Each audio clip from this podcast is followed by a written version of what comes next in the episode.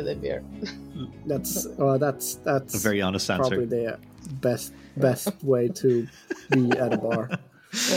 I, you know it's really funny when I was like writing the the uh, the kind of the notes for this, I was going to introduce you as one of my favorite drinking partners, but then I was like, oh, maybe not. But actually, you probably just introduced that yourself, so that's fine.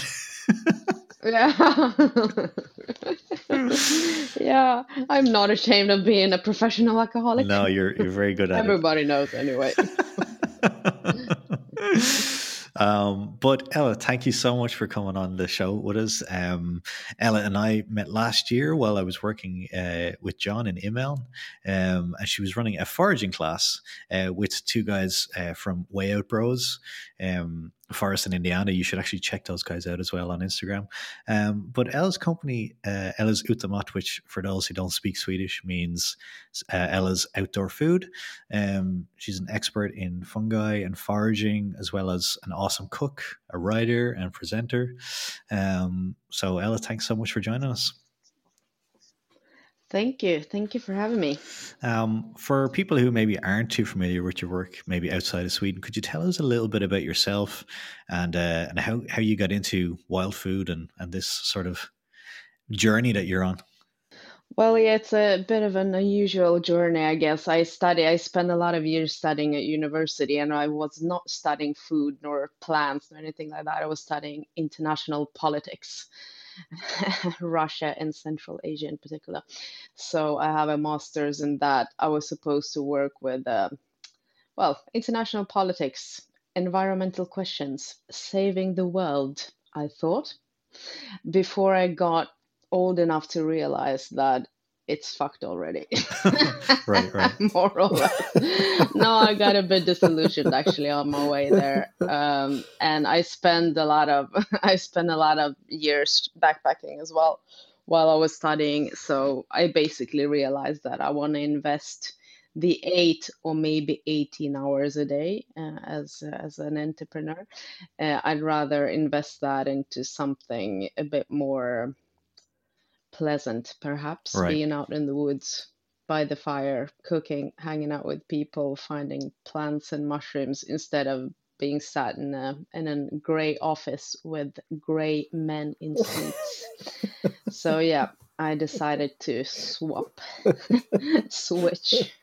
I mean that that is that is um, there are uh, there are few people that come with such clarity in reasons why they do a change. Often the time it's it's like oh, I just had this feeling of wanting to do something different, a little bit more sort of esoteric, non-defined. But yours, your yours, yours is is is defined to the point where it's like yeah i can 100% understand that. Yeah you know like a lot of people like decide when they're in their 50s like oh i've been working as a lawyer for ages and now i just want to do gardening. So they do some gardening courses and they open up some sort of uh, grow your own veg workshops or whatever. And i just thought i don't want to wait till i'm 50 and do that. You know much so i decided to do that when i was 30 already so that i still had a chance to build some sort of career and yeah get good at something else. Yeah. I mean, I'm always interested in those sort of people's stories where they will take a major career turn. I mean, for myself, I, w- I went a little bit further down the road before I decided I did. Although I did, I still kind of do design work. Um, but I spent ten years in in Dublin in offices, very much like what you're saying. And but I'm also like I'm a huge proponent of like kind of finding those peripheral skills and and but I mean like those kind of side skills that you learn in your career beyond like the obvious ones like for example as a designer i kind of became actually quite good at being able to tell stories and delivering good presentations and things. And those skills have actually helped me in my sort of outdoor career for want of a better word. And i wonder like how much of your old life has kind of informed or empowered your new one or are they in any way related? Well in a sense i mean the i guess because i was born i was born in the soviet union in ukraine and um, my interest for i guess politics and like um, environmental political questions started in a way there because my whole like growing up was we moved like from ukraine to cuba because my stepdad was cuban from between like different socialistic uh, countries, and so I think that sort of uh, I guess that the interest for politics and questions like that uh, grew grew well with me sort of when I was growing up. Uh, and then we moved to Sweden after Cuba, obviously in '95. But but then also same thing was with uh, my interest for food uh, as well, because when I was little in the Soviet Union, there were no like half fabricates or anything. Everything was made from scratch in the kitchen, and the Ukrainian food culture, as the Russian as well, is like a lot about making things from scratch. You make like soups with stocks that you cook for ages and dumplings that takes forever to make. And yeah, so is all these like foodie stuff. So I sort of got both of those uh, from when I was little but then I don't know. I studied for like five, six years at the university, obviously, to get my master degree in international politics. And I guess storytelling is also one of those things that you learn because obviously you write a lot when you study at the university. So you sort of learn how to express yourself. And that's always a plus when you gonna do workshops on fire making or foraging or whatnot. Like it's interesting you kind of talk about that uh like having having a kind of a place in the Soviet Union and sort of this uh, this sort of, for want of a better word, maybe like a sort of a fiery nature. Um, and and I think for me, like it kind of ties in nicely to actually foraging, um, because maybe maybe it's from the part of the world that I'm from. Obviously, I'm from Ireland, and it, like foraging and wild edibles and mushroom picking so isn't as big of a thing in Ireland at least not these days as it as it would be say in the nordics. And for me it feels almost like kind of like an act of rebellion. Like i remember actually when we when you were down in Immeln and we were driving around i think we were looking for a location for your for your foraging class. And we kind of there was a there was a couple of apple trees in someone's garden um, on the side of the road, and you like pulled the car over, like hopped the fence, like filled your jacket with like apples, and like hop back in the car. And I thought that was quite cool. Like it's actually quite a rebellious act to be able to see see opportunities for free, almost, you know. And I really like that sort of empowerment that that kind of that bit of knowledge gives you. Yeah, and like it's also for me, it's a lot about like uh, efficiency when it comes to use of different um, different foods, I guess, or sustainability. You know, like in Sweden, it's so crazy that people people talk so much about sustainability. We're to be all organic, yada yada. But then there are like apple trees everywhere, people don't pick the apples from the trees, but when they go to ICA, to like the local supermarket, they buy the apples in a plastic bag. So it's like, why do you not knock on your neighbor's door if you don't have your own apple tree and ask if you can pick the apples? And it's like, nah, it's too much hassle. So in a sense, it's also so extremely inefficient, and people don't really know anymore how to take advantage or like try to live off what we have. And I mean, apple trees are obviously something that people put there, but then when it comes to wild foraging, there's so much to be foraged and picked in Sweden in the forests.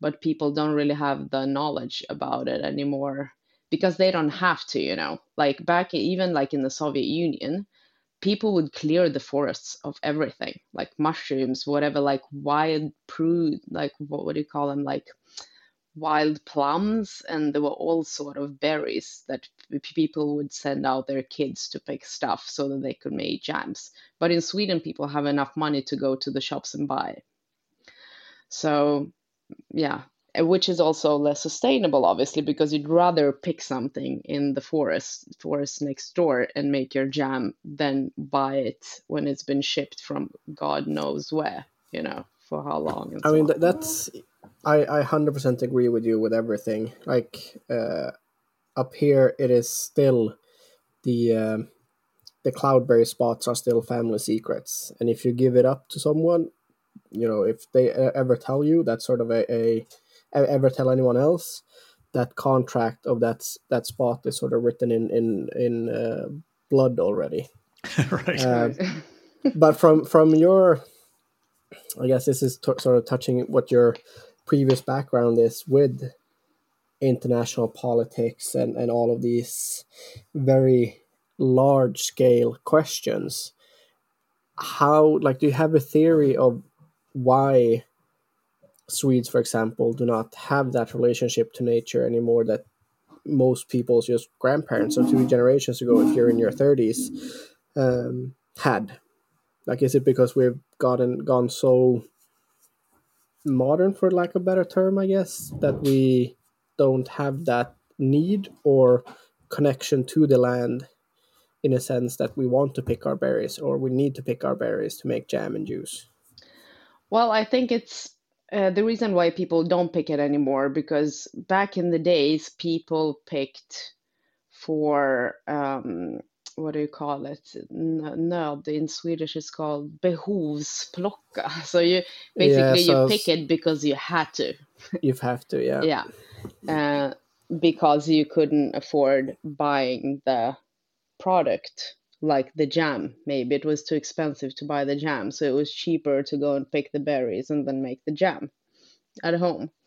But uh, somewhere, like probably after the Second World War, and when uh, Sweden, uh, when Sweden started developing the, um, now I don't know the word for, in English for this, but folkhemmet yeah, Swedish, the, uh, yeah, I have no idea what how to how to even explain that in a way that makes sense if you didn't grow up in it. Yeah, so basically it was about like if it, like um, this was um, the state was trying to make the economy and the society much more efficient by bringing in one of the things whether you would bring in the ladies, they would start working, bringing them to like an ordinary working market uh, before obviously the females were at home taking care of the family. But now uh, the females were supposed to go out and work as the men.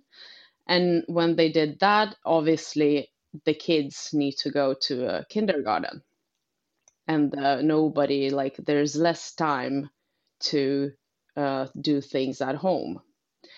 Uh, like the reason is this whole folkhemmet idea was because they wanted so uh, as many people as possible to work so that they would get more and more taxes so that they could create like the social system that we have or like had in Sweden I guess. So that to pay for all these like kindergartens and the hospitals and everything as many people as possible had to work. But that also meant because that actually brought in quite a change, like a normative change in how people saw food in general, but also I think foraging in particular, because once all the ladies had to go and work and didn't have time to like do all this like cooking that they used to do at home, uh, the sort of normative idea about food as a um, could say traditional uh, something change. Right. So it became it became more about convenience than of like traditions or, or yeah exactly like so basically it became something that you had to you had to intake it in order to get energy and to get like uh, it had to be nutritious and you had to get enough energy so that you could manage your work during the day it became much less about like tradition and history. Oh, we're going to bake this really traditional bread that takes three days. Like, not sorry, that's not going to happen. You need to go to Coop and you need to buy it, you know. So that's also when all these like half fabricate, like um, all these frozen uh, frozen meals came into the Swedish homes, and also the uh, the canned the canned food, yeah, also became a big thing and back then when it came it was also like a very uh, luxurious thing. It's like, oh wow, you can get canned meatballs, and everybody wanted right. meatballs because like your mom doesn't have time to make meatballs, so buy the canned meatballs, right. then you save some time, and your mom can be at work for longer. So with that, also. Uh, I think this whole thing about like going out in the forest, this traditional thing that you pick stuff and you pickle and you make jams and you make cordials of different types it just disappeared because you have had to be more much more efficient in the kitchen. So in a way but, it is kind of a rebellious act isn't it? It is because but also people like i think it, it comes to a point when people also get sick of the society we live in because it was like you know you try to be more and more efficient make more and more money to be able to buy bigger and bigger houses maybe to cars you know take all these mortgages. Like in order to afford your living you have to like work full time just to pay off your mortgages basically. And i think we've come to a point when people are really um, really sick of that and just realize that oh my god i just want to go out in the, into the woods and do something and there's more maybe um, better for my soul fulfilling for my health is, is this uh, is this something that you you hear from your course participants? Because you have some really interesting courses and uh, it's a shame that it's it's so hard to find someone in Norrbotten up here in the northernmost county that does similar things uh, and it's quite a hassle just to travel up here for someone and also for us to travel down somewhere. Um, yeah, but, but then you also got really snow good. like all year round, so there ain't no plants up there. no, that's right, that's very true, and that's that's one of the things that I um, struggle with the most when it comes to learning about foraging, because a lot of the things in in I have a lot of different books and things like that, but a lot of things is often centralized in you know around the 55th parallel, if you will, so sort of around 59th, I think is Värmland or something like that. So it's often in those regions where most books are written. It makes sense. Um, yeah, yeah. And the it's really it, it, go, it's, it's a lot of pages. Yeah, and it's a lot of pages that is not relevant. That right. you sort of try and figure out, like, all right, which of these ones in this giant book that I have now is actually relevant to where I am. So it's sort of, sort of a very um, uh, high um, tröskel. What's that? Yeah. In, what's that in English? Like very high doorstep. Uh, step. Like it, it, it's quite a lot of investment you need to put in to try and figure out what actually is in your area if you're using books co- compared to if someone is is um, teaching it. But that was just complete side note. What I was going to ask was, uh, uh, do, do do you see and hear people talking about exactly what you were saying that they are sort of starting to get sick and tired of the lifestyle that they had or have on the courses that you run? Yeah, definitely. I think most people today know that, like, you know, this whole mindfulness, be out in the forest. Like, if you want to relax, what do you do? I take a forest walk that's like the usual thing that people say like oh, if you want to disconnect your thoughts i go out and have a walk in the forest. So i think most people understand that like spending time in nature in a forest maybe in particular it, it's sort of relaxing it and yeah it sort of cleanses your head you know? But also i think what's more important when it comes to like foraging and this whole like getting the knowledge about foraging is that uh, it gets so much more interesting to spend that time in the forest if you know what's around you. And especially if you know that it's edible and you can pick it and you can bring it home and make yourself a meal. So that's like a whole new dimension that people want to discover when they join my courses. For instance like oh my god i'm so excited. I want to be a forager. You know like i want i don't want to go to Ica and buy i don't know spinach. I want to pick nettles and make a pie. You know and people are super excited so it must be really rewarding to be able to yeah. give someone who, you know, as you said, people walk in the forest. It's not a new thing. People have always done it. But once you start seeing those things and you start like recognizing plants and animals and knowing the names for things, it's like you, it's like being given a dictionary, isn't it? It's like a thesaurus or something. It's like, oh, this just this story is all, is like all of a sudden making sense because I have the the tools to like interpret my surroundings and we we're so illiterate well, a lot of people are illiterate to natural surroundings. I mean, everybody can name a hundred logos that they see on a screen, but how many people can name a hundred plants that they see on a walk that they do every day? You know. Yeah.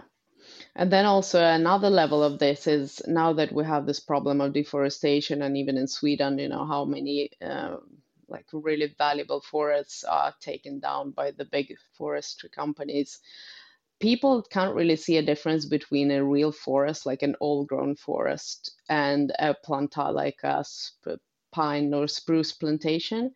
So that's also another thing, like when people learn about.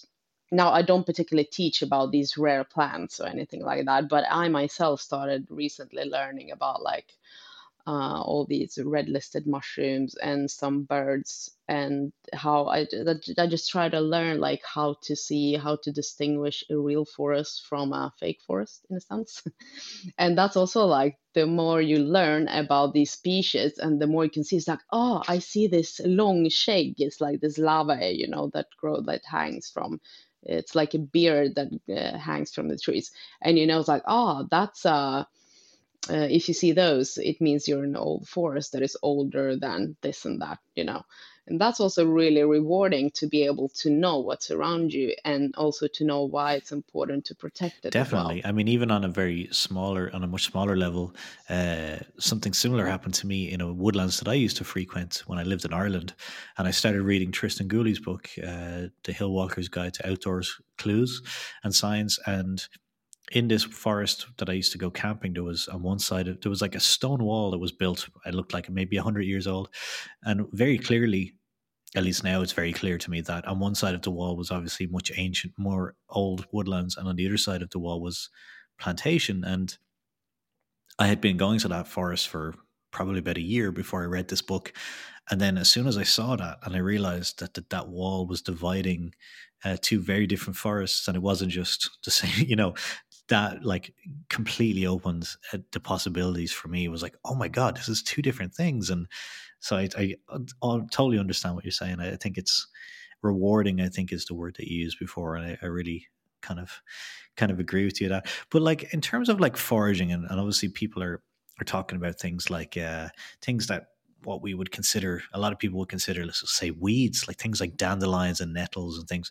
they're obviously the the obvious things but are people afraid of foraging? Because I have my own apprehensions, I suppose, more around fungi and things, but um, it's kind of a it's kind of a scary thing as well if you're not like where do you start like what what would you what do you say to people when you when they kind of say all right I, I would like to find a way to get into this but i have no idea like where to start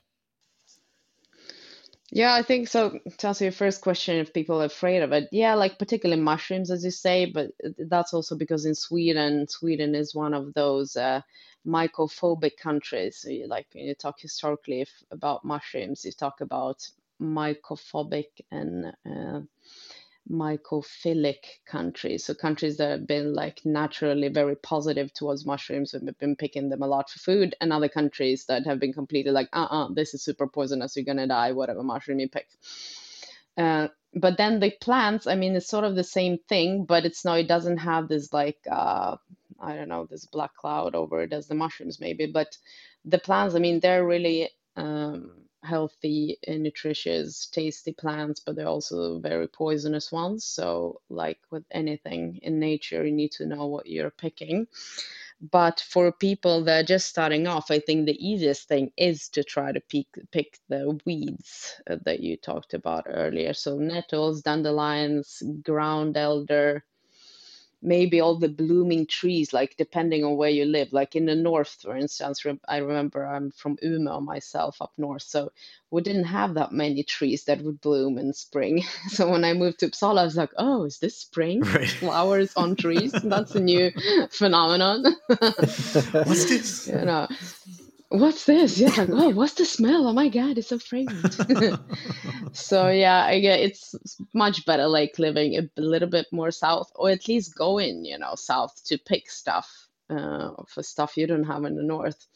But like the easiest things, like I think you just need to get past this this threshold when you when it's like a little bit uncomfortable to pick something in the woods because some people are like are you sure? Maybe who knows? Maybe a dog peed on this. Are you sure right. we can eat this?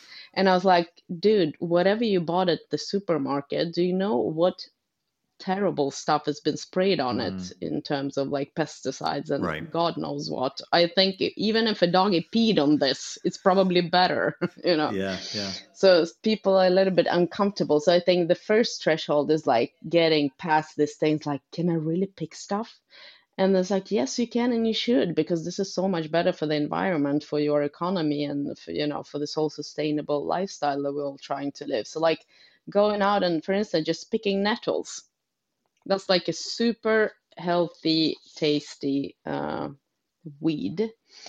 that has was used a lot back in the days for food medicine but also for making clothes i don't know if you knew this they used to make a thread out of nettles and it was supposedly was like really healthy because it's sort of like wool. It has these properties that are like good for your skin and stuff but it's not sticky obviously as the nettles when you make the thread it's funny you should mention that actually because just a couple of weeks ago when Jeremias and I were working with him on his uh, on his homestead we had some people over and one of the guys uh, Jamie he had a bandana with him and it was made from I think 70% cotton and 30% nettle fibers.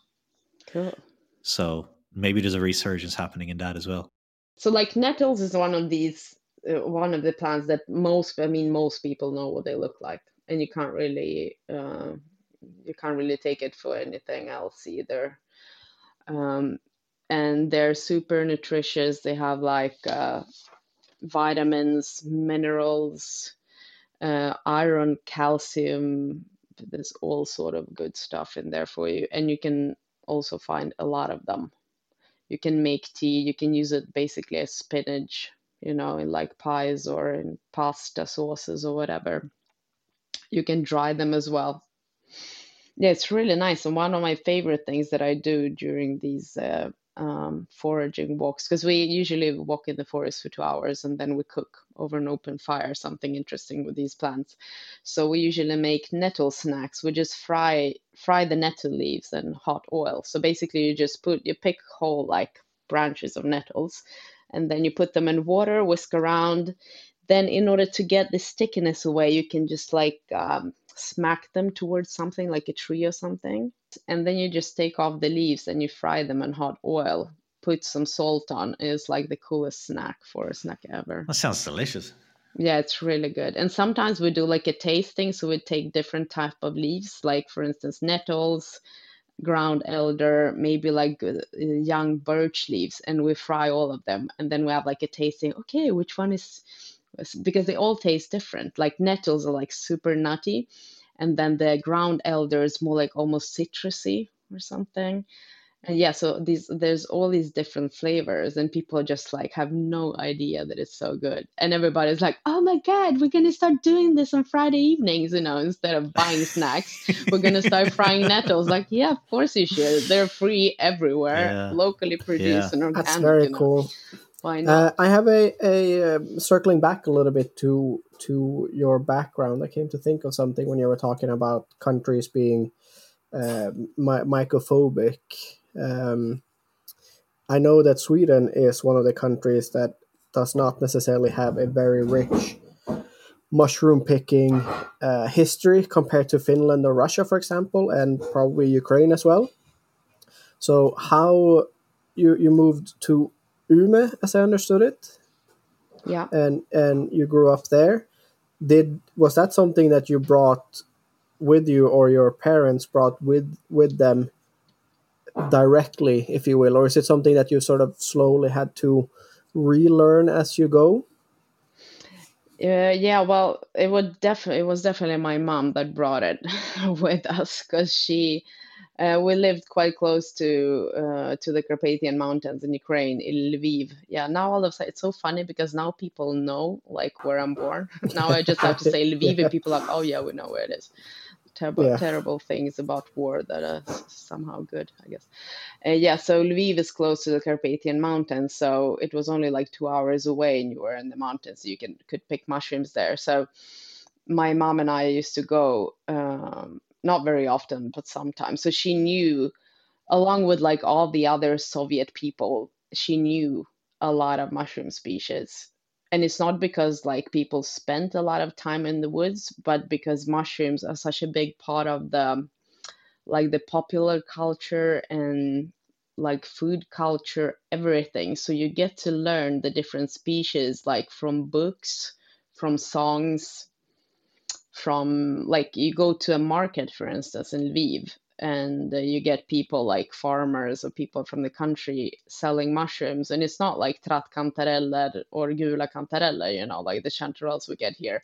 It's like probably 30 different species of mushrooms and there at that market you learn to see the difference between the different species like uh, for instance like, songs for like kids when i was little there was always songs like oh we're going out in the woods and then there's a uh, morel meets the bolete and then they walk together to yeah you know so there's they incorporate like mushrooms is such a big thing that you learn even though you've never been in the forest you know a lot of them and know what they look like so yeah so that was basically the case for my mom when we came to sweden and we moved into a, like this neighborhood area really close to the woods in umeå uh, Ersboda was like an immigrant area. Just behind the house that we lived in was like this huge uh, forest area and my mom like crazy you know when summer came she's like oh my god it's like these foods are full of mushrooms and nobody's picking what's wrong with swedish people?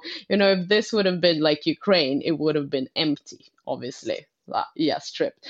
And you know since people only pick chanterelles and there are like 150 other edible species in sweden you can imagine like how many people how many species people pass and have no clue what it is so yeah, and mom was out picking all the boletes because the boletes are the most uh, sort of uh, the mushrooms that are more more like highly uh, regarded in the Soviet Union.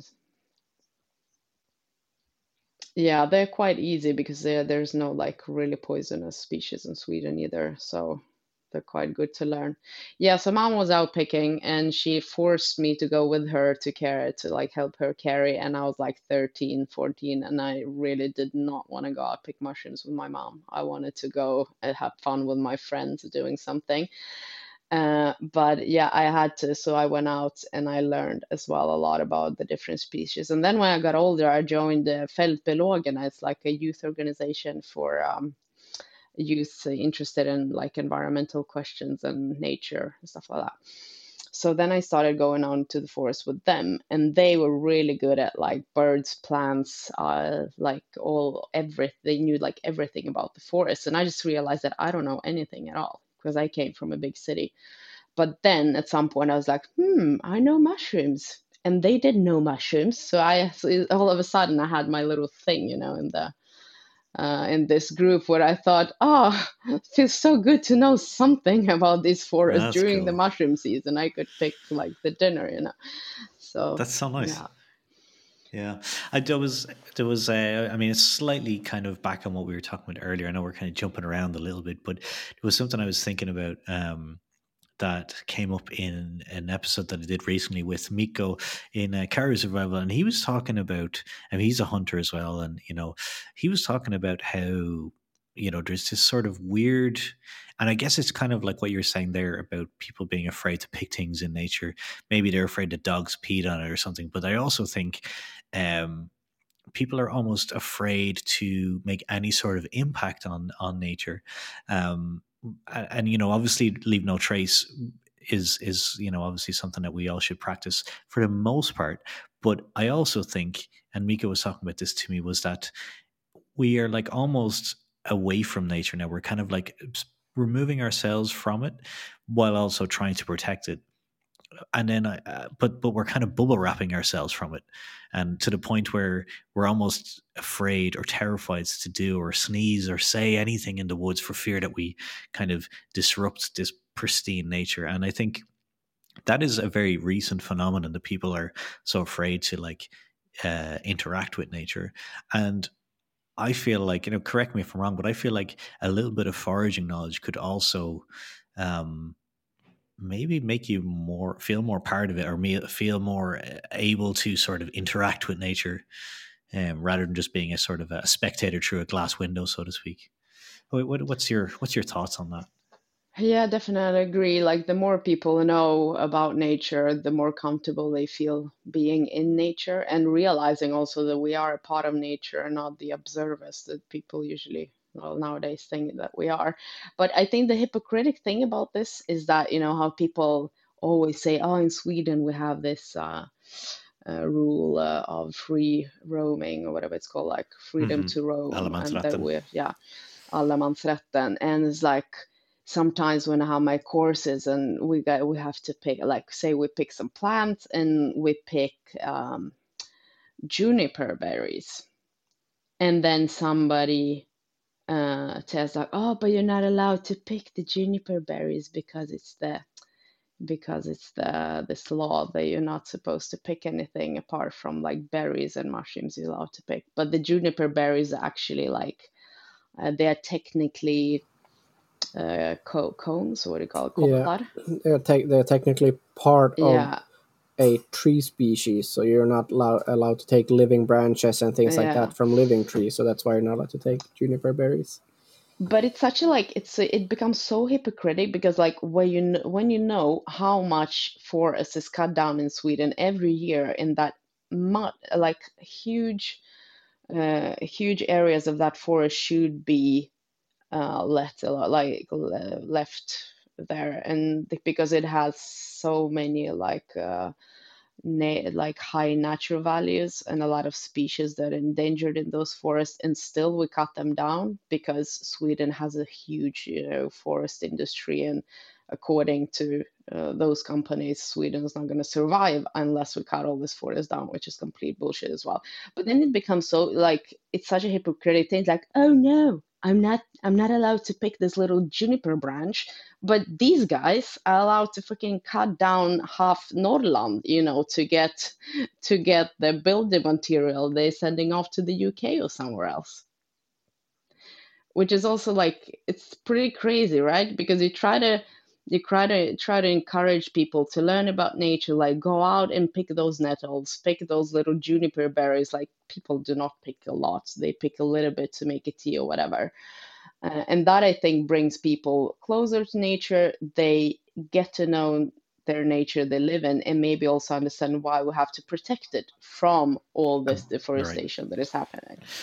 So yeah, it's both right. ways there. Yeah.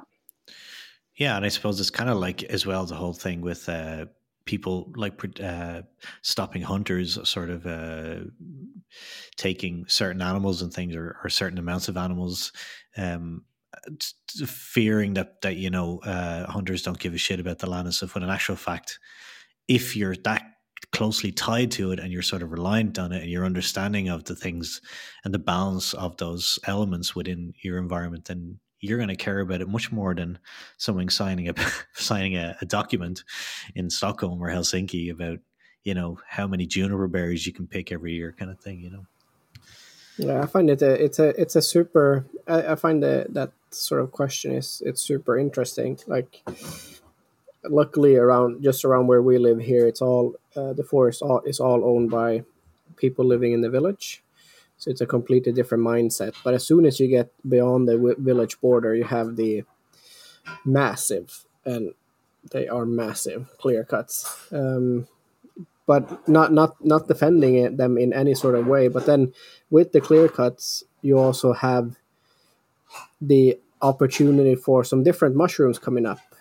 Uh, I, from the top of my head, I can't remember what it's called right now. Morels, for example.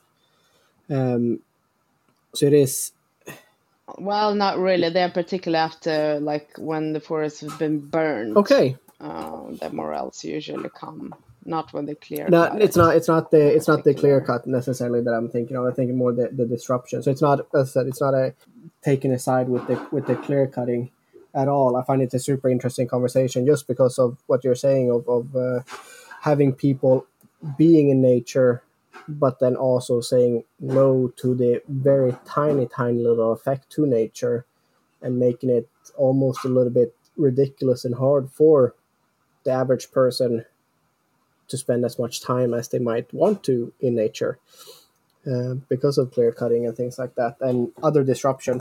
I work with restoring rivers in the summer uh, to create better fish habitat and, and, and things like that. And even then, when we are doing a lot of work, if someone is used to one way, the amount of people that argue that we are destroying the river when we're restoring it would surprise you because it's different. So from from that perspective of changing a different landscape, uh, not as I said, not to per, to to uh, be pro clear cutting at all, but I think it is a it, it's it's it's really hard to discuss with with with certain people the value of keeping a forest if it is something that they don't have a relationship to they might own forest and then want to clear cut it for money. Someone wants to have it for uh, mushroom picking or berry picking or rec- recreational area. So it's a very fine line of being able to discuss it at a level where everyone agrees that the value of the forest is so much more than the, the, the trees that are standing, just as the value of the river is much more than the salmon that you can catch once or twice per year. It's finding that balance of discussion is, is really, really hard. Yeah, and that's like you always come to like in the end you always come to a question, can we really like put that kind of responsibility in people's hands? Like for all these like species of animals, plants, birds, insects, you know, everything that we all is we all like it's a part of the world is everybody's right? Or nobody's maybe but people that own the forest have the right to clear cut it. And sometimes many of them care but then many of them also don't care or don't even know the values like the natural values in their forest.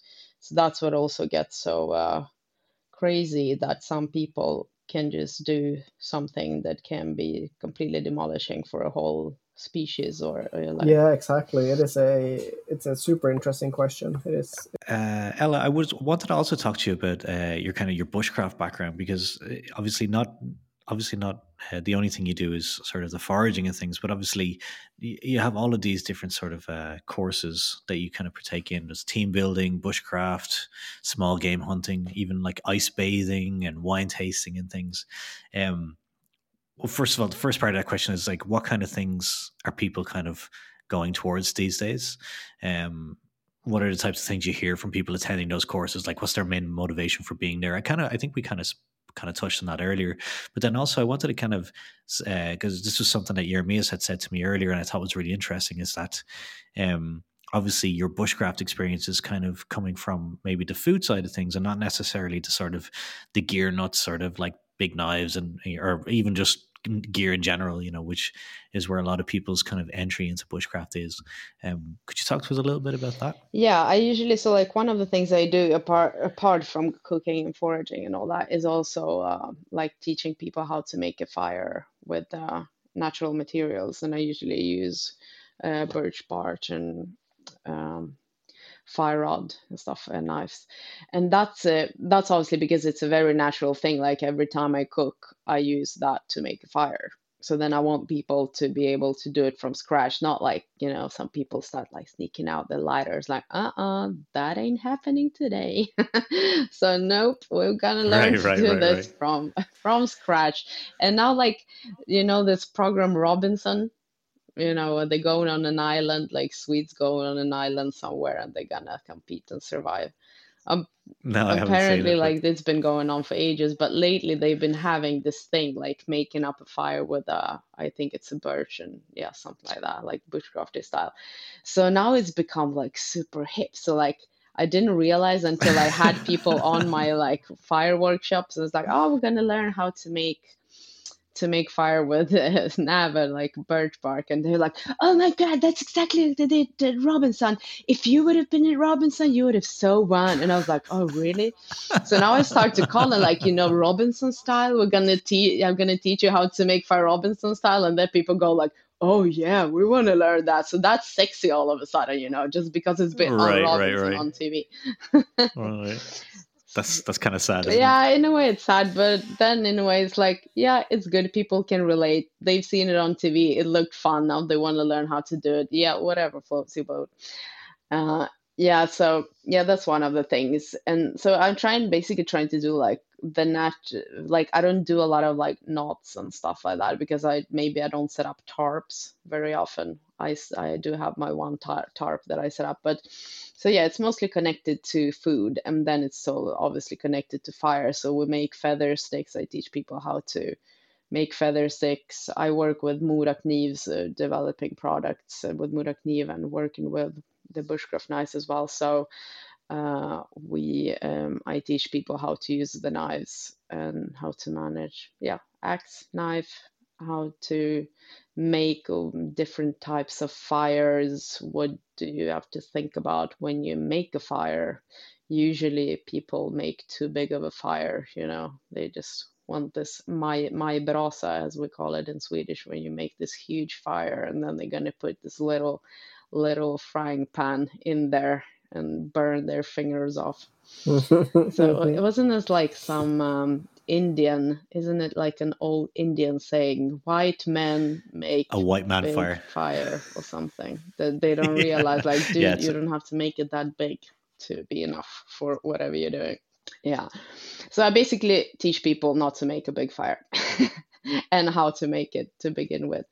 Uh, stuff like that. But then also like, yeah, it's all the same. It's all, you know, it all sort of flows into this kind of uh, natural circle. Like you're in the woods, you make the fire, you cook your food, then you go out to look for more food. You learn what's edible in the woods. Then, as well, of course, if we have like an overnight thing, then I teach people okay, so what do you need to sleep comfortably? Well, you need to insulate your, yeah, your back needs to be like uh, on some sort of. Um, what do you call it? Like a mattress so that you don't get cold and why is it important to have that barrier towards the soil and stuff like that? Yeah so um yeah but i think most the most important thing is in general is that i teach people to be more comfortable in the woods so that they actually can go out like after whatever they whatever the event they've done with me that they can feel that they can go out and have a sleepover in the woods without it being like oh my god i'm so afraid what if an elk comes or whatever. Right. Like probably right. not, but yeah, you know, they're afraid of so many things. if you're if you're lucky enough, yeah, if you're lucky enough for yeah. an elk to come through your camp, then uh, tell us your secrets.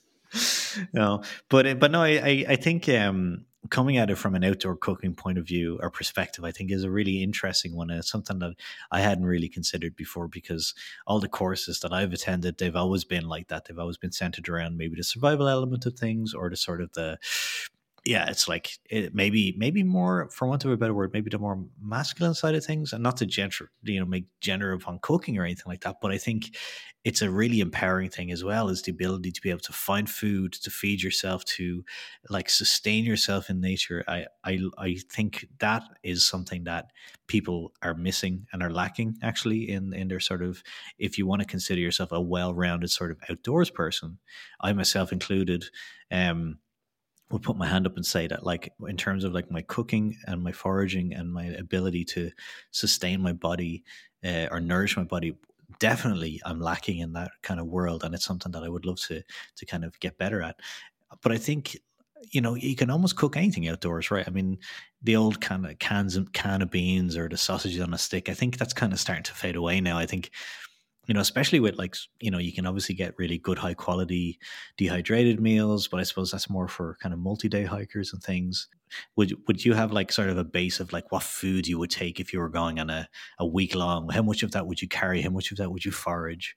You know, do you do you take into consideration these sort of things? I mean, usually I, I don't very often hike with stuff, you know, like my setup is quite heavy. I have this big car filled with stuff. So I just like drive my car somewhere into the woods. I carry stuff to the camp and I set up.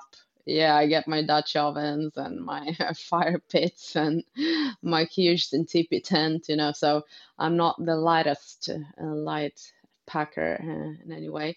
But sometimes i go like not very often but then i usually bring like yeah so we have this company in sweden that dries uh, dries uh, ingre- like sells dried ingredients separately. So you can buy like onions carrots aubergines like whatever and then you can make a mix mix it into your own meal. So i quite like those because then you can bring maybe like five different veg and then some mushrooms and maybe some i don't know powdered egg. They have like egg powder and stuff like that so you can make scrambled eggs.